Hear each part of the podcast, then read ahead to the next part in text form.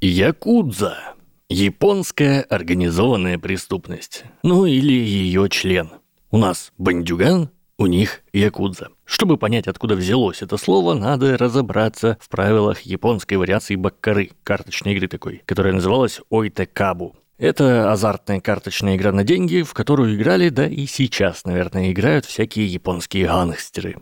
Про то, как там делаются ставки, можете нагуглить в интернете, и вообще полные правила мы же разберем суть. Чтобы выиграть в игре, нужно набрать 9 очков с помощью двух или трех карт. Значение карт от единицы до 10, но если сумма у нас двузначная, то первая цифра отбрасывается.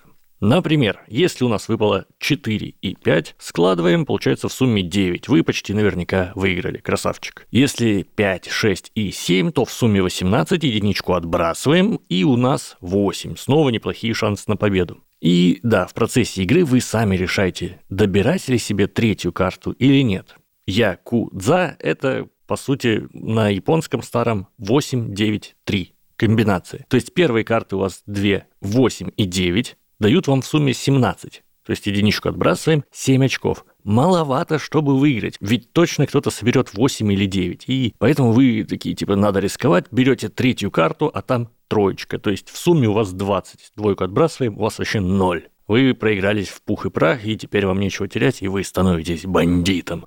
Ну, это я придумал. На самом деле, этимология исторически немного другая. Изначально комбинация 893, то есть якудза, означала что-то типа хрень, пустышка, бесполезная вещь. Потом так стали называть и бесполезных людей, всяких неудачников, в том числе Бакуто. Это такие странствующие игроки в карты были. А всем известно, что от Бакута, то есть от странствующих игроков и от странствующих торговцев, зародилась вся вот эта вот современная японская мафия, все эти синдикаты. И поэтому они и называются, то есть унаследовали вот это название Якудза.